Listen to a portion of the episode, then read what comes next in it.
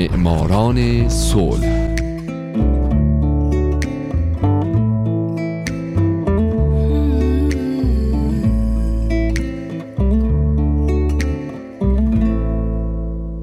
شما در همین لحظه دارید 94 مین قسمت از برنامه معماران صلح رو از رادیو پیام دوست میشنوید.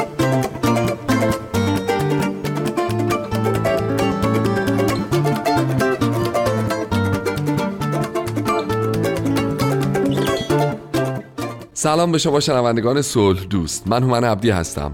به معماران صلح خوش اومدید.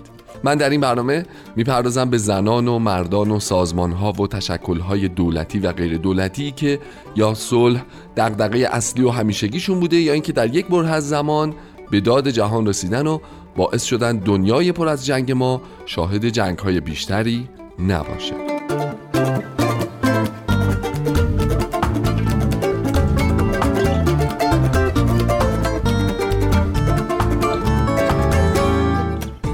این هفته سال 1986 ایلی ویزل.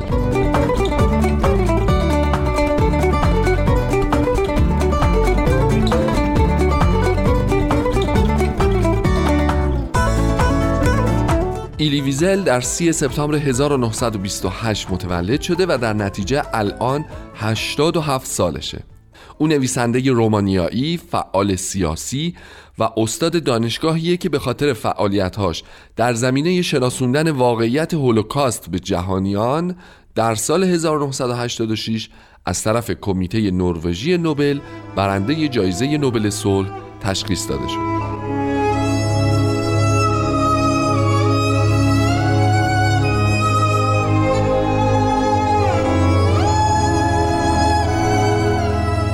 ایلیویزل در شهرک سیگه در منطقه ترانسیلوانی رومانی در خونواده یهودی به دنیا آمد والدینش سارافیگ و اشلام و ویزل بودند که به همراه پسرشون ایلی و سه خواهرش زندگی می‌کردند. اونا در خونه به زبان ایدیش که مخلوطی از آلمانی و ابریه و البته گاهی به آلمانی، مجارستانی و رومانیایی صحبت می‌کردند و طبیعتا ایلی همه این زبونها رو از همون کودکی آموخت. مادر ایلی سارا دختر شخصی بود به اسم دوکفیک که در سالهای جوانیش چند ماهی رو به خاطر کمک به یهودیان لهستانی که فراری و گرسنه بودن زندانی شده بود. این پیشینه و نوع تربیت خانوادگی اونا باعث شد احساسات قوی انسان دوستانه در او ایجاد بشه و به تشویق والدینش ایلی به مطالعه تورات پرداخت و ابری رو خیلی حرفه یاد گرفت و ادبیات آموخت. به قول خودش او علاقه به علم و برهان رو از پدر و ایمان رو از مادرش یاد گرفت.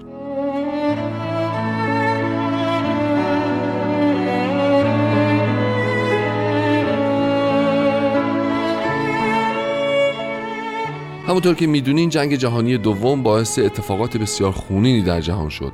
تنفر هیتلر، نازی ها و متحدانشون نسبت به اقوام دیگه به خصوص یهودیا در حدی بود که بعضی آمارها میگن 6 میلیون یهودی و میلیون ها مخالف سیاسی، کلی و اقلیت های ملی در اردوگاه های اجباری یا در کوره های آدمسوزی جون خودشون از دست دادن.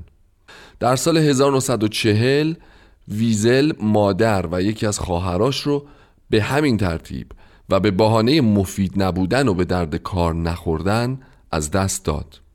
او در این زمان نوجوانی 16 ساله بود که به همراه پدرش به اردوگاه آشویتس بزرگترین اردوگاه در غرب کراکوف در خاک لهستان در نزدیکی خاک آلمان فرستاده شدند. ویزل و پدرش برای هشت ماه تا روزهای پایانی جنگ در این اردوگاه به سر بردن در حالی که مجبور بودند تحت شرایط بسیار وحشتناکی کار کنند.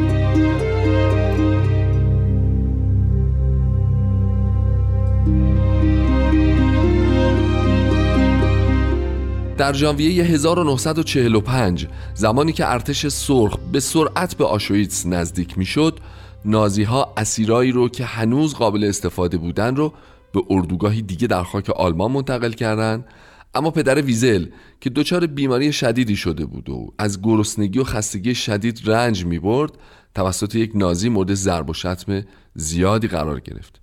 او در نهایت به کوره آدم سوزی فرستاده شد. در حالی که تنها یه هفته بعد از اون اردوگاه توسط ارتش سوم ایالات متحده تصرف شد و باقی اسرا از جمله ایلی آزاد شدند. بعد از آزادی ایلی که جوان 18 ساله‌ای بود به پرورشگاهی در فرانسه فرستاده شد. او حتی مدتی به عنوان رهبر گروه کر کلیسا مشغول به کار شد. بعد به دنبال علاقه شدیدش به فلسفه و علوم انسانی در سال 1948 به تحصیل در دانشگاه سوربن پرداخت و به روزنامه نگاری مشغول شد. او همزمان به آموختن زبان فرانسه مشغول شد و به قدری به این زبان مسلط شد که بسیاری از نوشتجات مهمش اصلا به همین زبونه کمی بعد در اواخر دهه 1940 میلادی ویزل به عنوان خبرنگار برای یه روزنامه فرانسوی کار می‌کرد از صف اون روزنامه به اسرائیل سفر کرد بعد برگشت فرانسه و برای یک روزنامه اسرائیلی دیگه کار کرد و در نهایت هم شد یک خبرنگار بین المللی سیار.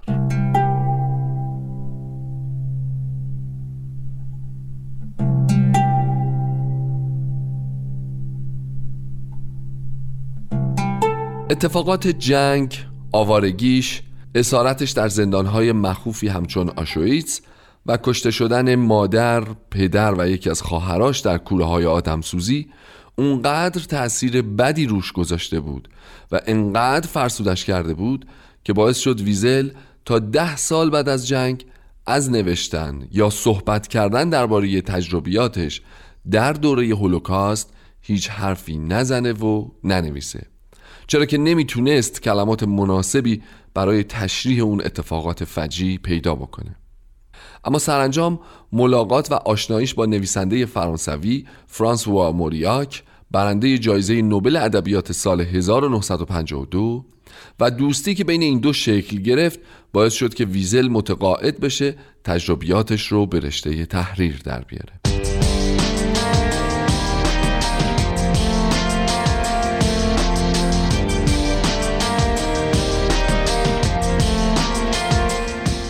ایلی ویزل برنده جایزه نوبل صلح سال 1986 اول خاطرات خودش رو در 900 صفحه تحت عنوان و جهان سکوت اختیار کرد به زبان ایدیش نوشت که خلاصه اون در بوینس آیرس منتشر شد.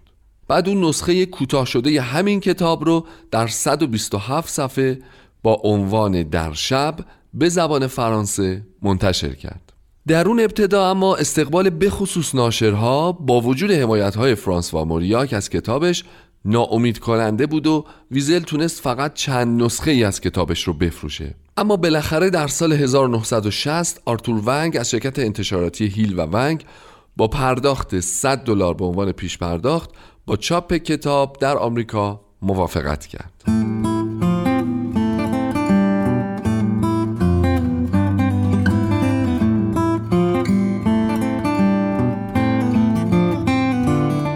کتاب در سپتامبر همون سال چاپ شد و در طول 18 ماه فقط 1046 نسخش فروش رفت. اما به مرور مورد توجه قرار گرفت و منجر به مصاحبه های تلویزیونی با ویزل شد. ویزل در یکی از مصاحبه هاش گفته ترجمه انگلیسی کتاب در سال 1960 در 3000 نسخه منتشر گردید و سه سال طول کشید تا تمام نسخه ها به فروش رفت. اما اکنون من هر ماه حدود 100 نامه از کودکان در مورد کتاب دریافت می کنم و میلیون ها نسخه از اون چاپ شده. کتاب در شب تا حالا به حداقل سی زبان دنیا ترجمه شده. حدود ده سال پیش هم در شب با ترجمه جدیدی توسط همسر ویزل ماریون منتشر شد که این رتبه اول رو در لیست کتاب های فروش برتر نیویورک تایمز در سال 2006 به دست آورد. حتی اورسون ولز شهیر پیشنهاد ساخت فیلمی بر اساس این کتاب را به ویزل داد که با موافقت او روبرو نشد. چرا که ویزل معتقد بود که این خاطرات معنای خودش رو از دست خواهد داد اگه به زبان دیگه بیان بشه که فاقد سکوتهای نهفته در کلام خود ویزله.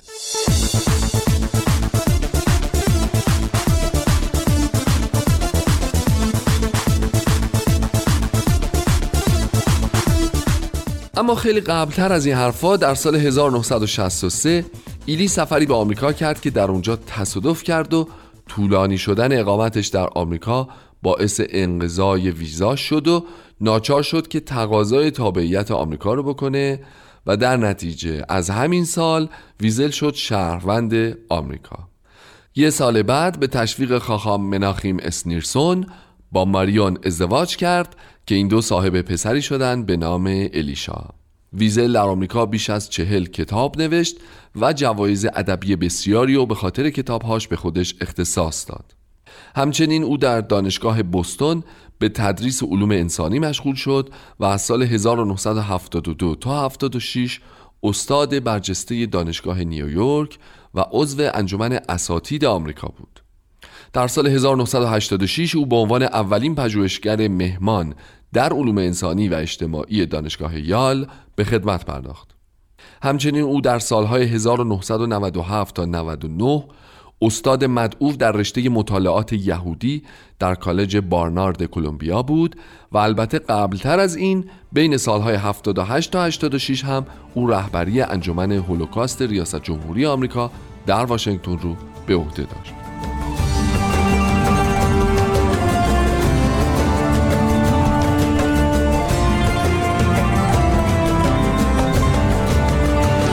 دوستای عزیز زندگی پر از اتفاق و حاشیه و تلاش و داستان ویزل خیلی بیشتر از وقت ده دوازده دقیقه برنامه معماران صلحه بنابراین من هفته آینده مجبورم باز هم به زندگیش بپردازم. پس تا برنامه بعدی معماران صلح من هومن عبدی همچنان امیدوارم شمایی که الان یکی از شنوندگان برنامه هستید در آینده یکی از برندگان نوبل صلح باشید.